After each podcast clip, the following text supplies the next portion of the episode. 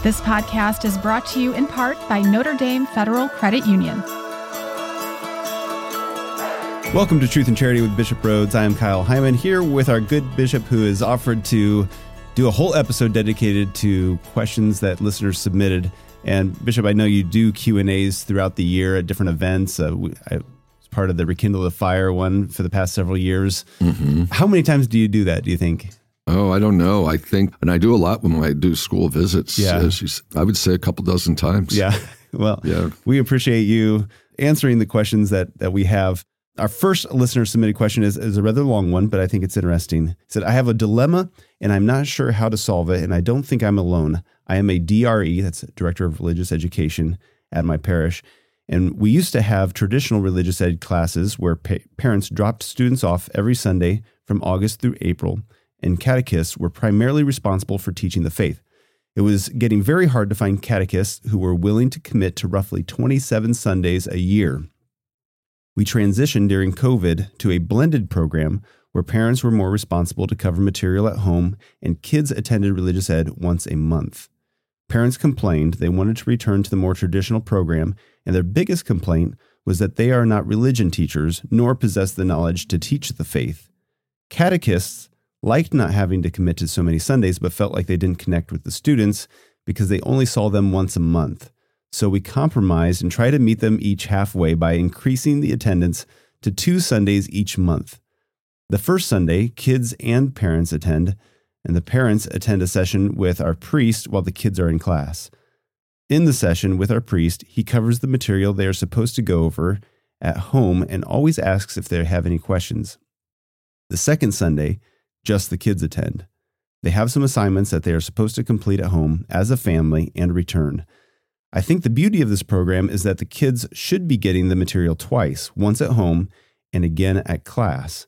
The catechists are pretty happy now, but the parents are still complaining that it is the catechist's job to teach, not theirs. Do you have any suggestions on how to handle the situation? I know I can't make everyone happy, but I'm getting a little tired of all the complaining. and I can say personally, as when I was a youth minister, that was always a frustrating thing. It was parents complaining about any kind of changes or, or things like that. So I, I, get that. There's a lot of things in that question. First of all, I, I think I have to say right up front, it is the parents' job mm-hmm. to teach their children the faith. It's it's one of their most important responsibilities.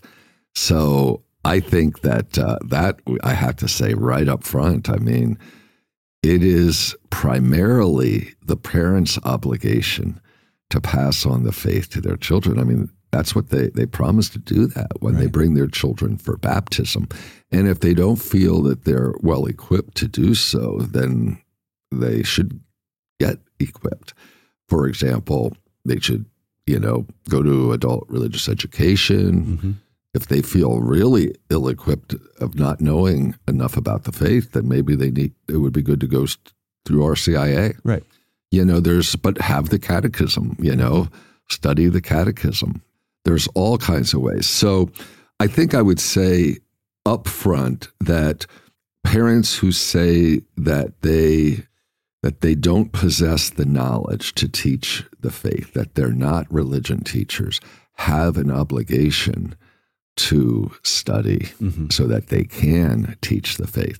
And I mean, given, I mean, depending on the age of the child, I mean, how many parents aren't able to teach the fundamentals of the faith to their grade school children? I mean, I think every Catholic parent should at least be able to teach the children when they're young. Now, mm-hmm. I can see when the kids get older, maybe, and junior high, high school, if their the parents aren't well educated, they may need extra help. I love the idea of the priest that one Sunday of the month yeah. where he meets with the parents and he covers material that they're supposed to cover at home and then he's open to any questions they have. I think that's a great idea. Right. I really highly recommend that. I really do. I'm not so sure I'm I mean, I, I understand they can't get enough catechists. I think the better thing than just having it twice a month is is to, but if they can't find the catechisms, I would rather them do it every Sunday mm-hmm. personally mm-hmm. and do that one session with the parents because it's really not a lot. I mean, when you think about it, it's only 27 hours a year if they have catechesis 27 Sundays. Right. I, I don't think that's a lot. But again, I guess they're facing the thing that to get committed catechists. But if they can't in their parish, maybe they can get some from other parishes that they could ask. You know, we should have enough lay people in our diocese to be able to teach catechesis. But in any event, their situation, I don't know which parish it is, whatever their unique situation is. But but in any case, I do agree with the DRE regarding the importance of of parents. And I can't emphasize that enough. All the uh, data that we have of research is that the number one predictor of whether children, when they grow up, will continue to practice the faith is if their parents, especially their father, is practicing mm-hmm. the faith. Interesting. Yeah. And practicing the faith means going to Mass, praying at home, striving to live the faith. And I think it includes this aspect of, of educating in the faith, you know, talking about our faith, talking about God, sharing one's faith with the children. Mm-hmm. If it's just something that's one hour a week and it's really not a daily thing in the home, there's little there's very small likelihood that those kids are going to grow up practicing the faith. So what I've been, you know, I've visited a lot of homes of young families and I've been so edified by seeing the faith being taught in the home in a lot of the homes that I visit. Yeah. Now, of course, I'm probably invited more often by very active Catholics, sure. but does that resonate with you? Yeah, for sure. And I could understand too, like the, the, the one aspect is I don't know the faith well enough to to share it with my my kids. The other aspect would be I do know the faith, but I'm not good at teaching. Maybe. Mm you know, which that's what the catechist would augment that and, yeah. and, help with that, but not replace it. Yeah. But there's so many resources with, you know, you could sit down, any question that you have, you could find a trusted, the key there, you know, Catholic Answers or Father Mike Schmitz or Formed, you know, to find, like, let's sit down and watch this video answering that question that you have, and then we can talk about it. You know, yeah. if I'm not, don't feel qualified to, to really speak with authority answering that question there's a lot of resources and to do that together as yeah. a parent and child yeah. and watch a video and discuss that that seems so much more powerful than let me just send you off to somebody else to, to talk yeah. to that and then i don't know what you talked about and right right so. how about i guess this is more when the kids are younger but even reading bible stories to them yeah. and then talking about them yeah uh, i would uh, say over half of our children's books are religious children's books and so they're just kind of hearing those stories and whether it be you know like uh, the one we were just reading yesterday, it's Where is God? And this kid is like looking for God in the sofa and under the, the shelves, and it's in my heart. So it's like a very basic, yeah, you know, not, yeah. not very deep or anything. But now my four year old is like, God is in my heart, you know, and uh-huh, uh-huh. It, it's, yeah, it can start very young and be very basic. And exactly. And another thing is, you going out with your kids, let's say, I don't know, where you're going out to a store or whatever you know, just stop with them in the church for five minutes to make a visit to the Blessed Sacrament. For sure. I mean, what a wonderful witness that is to the children. Yeah. I remember doing that, you know, my mother with when we were my, me and my brother and sister were small. I mean, we would do that all the time and I mean that impacted me, you mm-hmm. know, it taught me prayer and taught me that Jesus is there in the tabernacle in the church. So that's why we stop and we make a visit. So there's so many things you can yeah. do. And even liturgical seasons, observing them at the home with an Advent wreath or Advent calendar and saying special prayers together. I mean, there's just so many great resources for parents. Yep. All right. Well, speaking of families, I feel like a version of this question comes in about once a year. So it's obviously something many of us are wondering. A listener writes My husband's sister is living a gay lifestyle and is planning a big wedding this coming November. We have a five year old and a two year old.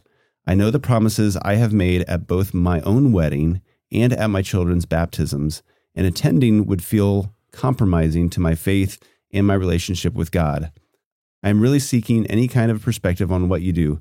Can I, as a faithful Catholic, attend and take my children? Would there be any circumstance that would make it permissible? You know, I do hear that question yeah. also, you know, and people in, really struggle in their conscience with that, especially when it's a family member who is entering into a same sex marriage and one receives an invitation. I think it's really important to consider what marriage is and what one's attendance at such an event would mean, because marriage is the union of a man and a woman, a husband and a wife. So, attending a same sex wedding might be considered support Mm-hmm. for that, for something that is really incompatible with the truth about marriage. So, when, and especially when it's involving close family, friends, you know, it can be such a difficult decision because, and I know a lot of times in those situations, and it's a good idea to get advice from one's priest or spiritual director. And I think there's other ways that one can show love to the person entering a same sex marriage without attending the, the ceremony, Mm-hmm. even to, you know, have a, a conversation where one just shares with the person, I love you very much. And, you know, I, I, I will always support you as a person. I, I want to continue our relationship, friendship, or whatever kind of relationship it is.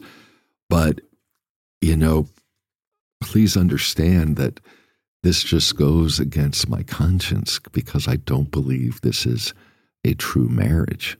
And, you know, you could still get rejected Mm-hmm. for saying that. But I think it's really important to let the person know that you're not rejecting them, but that this is something that that is very, very much a you know it's it's against the faith, and it's not something that, and especially the scandal that could be created if one has children. I think Mm-hmm. the questioner talked about young children.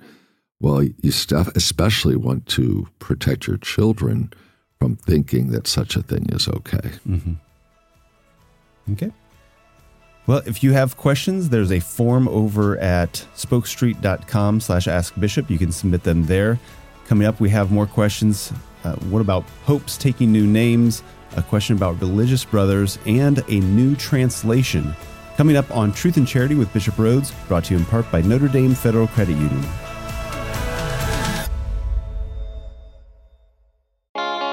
What's the difference between Notre Dame Federal Credit Union and a bank? Well, banks are owned by investors looking to make a profit.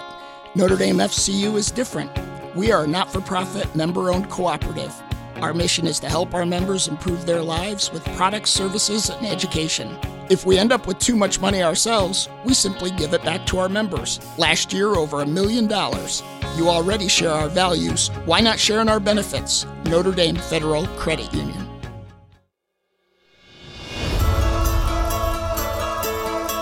Welcome back to Truth and Charity with Bishop Rhoades. I'm Kyle Hyman here with Bishop, who is answering questions that listeners have submitted. Someone wrote in, What is the history of popes taking new names? We know Simon became Peter, the first pope, and there are many Pope Johns, Pauls, Gregories. But what about Linus, Cletus, and Clement? Did they change their names? And what would Bishop change his name to if that was something they did at a bishop ordination? Well, that last question, I'd probably say John because Okay. of my, yeah, as we talked about in another episode about how I have great devotion to St. John the Apostle, but, Uh-huh. but bishops don't change their names. Uh-huh. Just to say the those early popes that the listener mentioned, they did not change their names. Okay. As a matter of fact, popes only began to adopt a new name probably in the around the sixth century, and even then, it wasn't necessary. Huh. By the tenth century, it was very customary. Yeah. But I think that it was only in the sixth century that we see this starting. But then it became very customary in the tenth century, and and ever since the year 1555, every pope from 1555 on has taken a papal name. Okay. It's interesting they listed some of the the names, and I thought this is kind of good Catholic trivia. Uh-huh. It's kind of funny because I was reading about this to see like what what would be the papal name that you think has been used the most. Uh, I would guess John, Correct. the 23rd. Now it's interesting because we have John the twenty third, uh-huh. but to be honest, there have only been twenty one Oh yeah. popes with the name John. Do you know why? Were, were they like not real popes that took Correct. the name? They were anti-popes. Anti popes. Wow. So John the Sixteenth was an anti-pope. Huh. So, and no pope or anti-pope ever used the name John the Twentieth. So I don't know why they skipped John the Twentieth, but they did. So anyhow, but so there have been twenty-one Johns, and number two, there have been sixteen Gregories. Okay. 16 Gregories. After that, we have 15 Benedicts. Now, again, you say, well, we have Pope Benedict Benedict XVI. 16, How are there only 15? Again, there were two who were anti popes, Okay. Benedict X and 13th. So they weren't real popes. Huh. Clement would be next with 14, and then Innocent with 13, tied with Leo, who had 13. Okay. Then Pius, there were 12. There have been nine Stephens and eight Bonifaces, eight Urbans, seven Alexanders, six Adrians, only six Pauls, though, Okay. you know, because the question said there have been a lot of Pauls, only six, really. Hmm. Five Celestines, five Nicholases, five Sixtus. And the first one to take a double name was John Paul I, who, of course, was beatified a month ago. And then, of course, John Paul II, yeah. you know, so we have two popes who, who took two names, Yeah. John Paul. Very interesting. All right. I guess religious brothers and sisters, some orders do that as well. Take a, a name Yeah. change when they take vows. Yep. All right. Our next, next listener submitted question Priests will say that they are married to the church. Religious sisters will say that their spouse is Jesus. What would a reli- religious brother say? They would also say, although I don't know that it's, it's common, but but if they would speak of it, they would also speak of it as spouses of the church. Okay. Yeah. And for obvious reasons, the male and female. But clearly, the church herself is the bride of Jesus. So we, the church is female, basically. Mhm. That's why we say she when we refer to the church. And we should think also of the church as mother, you know, not only as bride, bride of Christ, Mhm. the church also as mother. So we think of the maternal love of, of a religious sister. Mhm. You know, that's something to think about. And we think of the maternal love of Mary, and Mary is an icon or image of the church. All this is really neat to think about. And it's just mirroring. I mean, we're talking analogically here and analogies with marriage, but we think of the maternity of Mary and the maternity of the church, and then the maternal love of a religious sister, of a nun. But as far as religious brothers, religious brothers would, like priests, have that image of, of loving and serving the church Okay. as a bridegroom, like Christ, loves and serves the people. Would that kind of wording be part of the vows that they take or part of the ceremony? No, no. That is probably, I think, in a, a, a ordination of a bishop, there would be something there when, when we receive the ring. hmm have to go back and see what's said at that point. But as far as religious vows, no. I think in the consecration of a virgin, yes. Okay. And when a religious sister is professes final vows, they might have some of that language that comes from the consecration of a virgin, Okay. which then speaks of Christ as one spouse. All right. This last question was submitted from a donor during your Sherathon hour, Bishop. It said, Do you know when the new translation for Liturgy of the Hours will come out?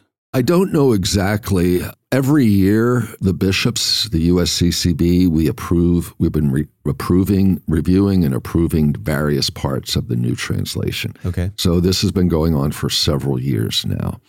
Like maybe in one of our meetings, we'll be looking at the translations of the antiphons. Another one, maybe like the Benedictus, the Magnificat, the prayers, whatever. I mean, it's a, there's a lot. I mean, the Liturgy of the Hours is huge, the 4 volumes. So we've been doing it piece by piece. We still have a few more parts to approve. So I think we're starting to see light at the end of the tunnel. But it would only be speculation on my part. I would guess, if I just as a speculation, uh-huh. I would I would guess two or three years okay. more. So is this specifically an American translation then? Well, yes, because the ICEL, which is the translation into English of the Latin text, includes many Episcopal conferences, so many English speaking countries. Mm-hmm. But each conference of bishops approves it for their country. Okay. So there could be some differences between, for example, the translation that we use here and the translation, for example, that they use in England or okay. Australia. Even though, and I'm not quite sure how that works. If ICEL prepared, ICEL is the Inter- International Commission for English in the Liturgy. I'm not quite mm-hmm. sure if they just do. That's a really good question. I, I've never I've never been directly involved in this, so I don't know if they present one text and then the bishops of the different countries do their own study of what they present. I'm not quite sure, but there may be some other countries which just use the Engl- the translation that England uses. Okay. Depends on the bishops of that country. And ultimately it has to be approved by Rome uh-huh. whatever the translation is. Because like the readings that we have at Mass would be slightly different translation in the United States as in Canada. Correct. Canada would probably be more like they might just use the translation from England. Okay. I'm not quite sure, but yeah, you're right. Some well, people will say like they like this translation in English better than another. Mm-hmm. You know, you see how you know, in England, uh, you know, some of that English is a bit more refined, perhaps, than our American translation. I've never really sat down and like compared them one on one. But when I've had Mass in England, and I, I definitely notice. Huh. Yeah. Or Ireland for that matter. Yeah. Yeah. Well, then you have like the Savior spelled with a U and stuff like that. Correct. Yep. All right. Well, thank you again for answering questions that listeners submitted. And before we go, could we get your Episcopal blessing? Sure. The Lord be with you. And with your spirit. Blessed be the name of the Lord. Now and forever. Our help is in the name of the Lord. Who made heaven and earth. May Almighty God bless you, the Father, and the Son, and the Holy Spirit. Amen. Thank you, Bishop. You're welcome, Kyle. Truth and Charity with Bishop Rhoades is brought to you in part by Notre Dame Federal Credit Union.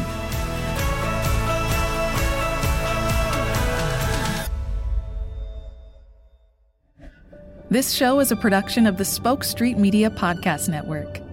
For more great podcasts, visit spokestreet.com.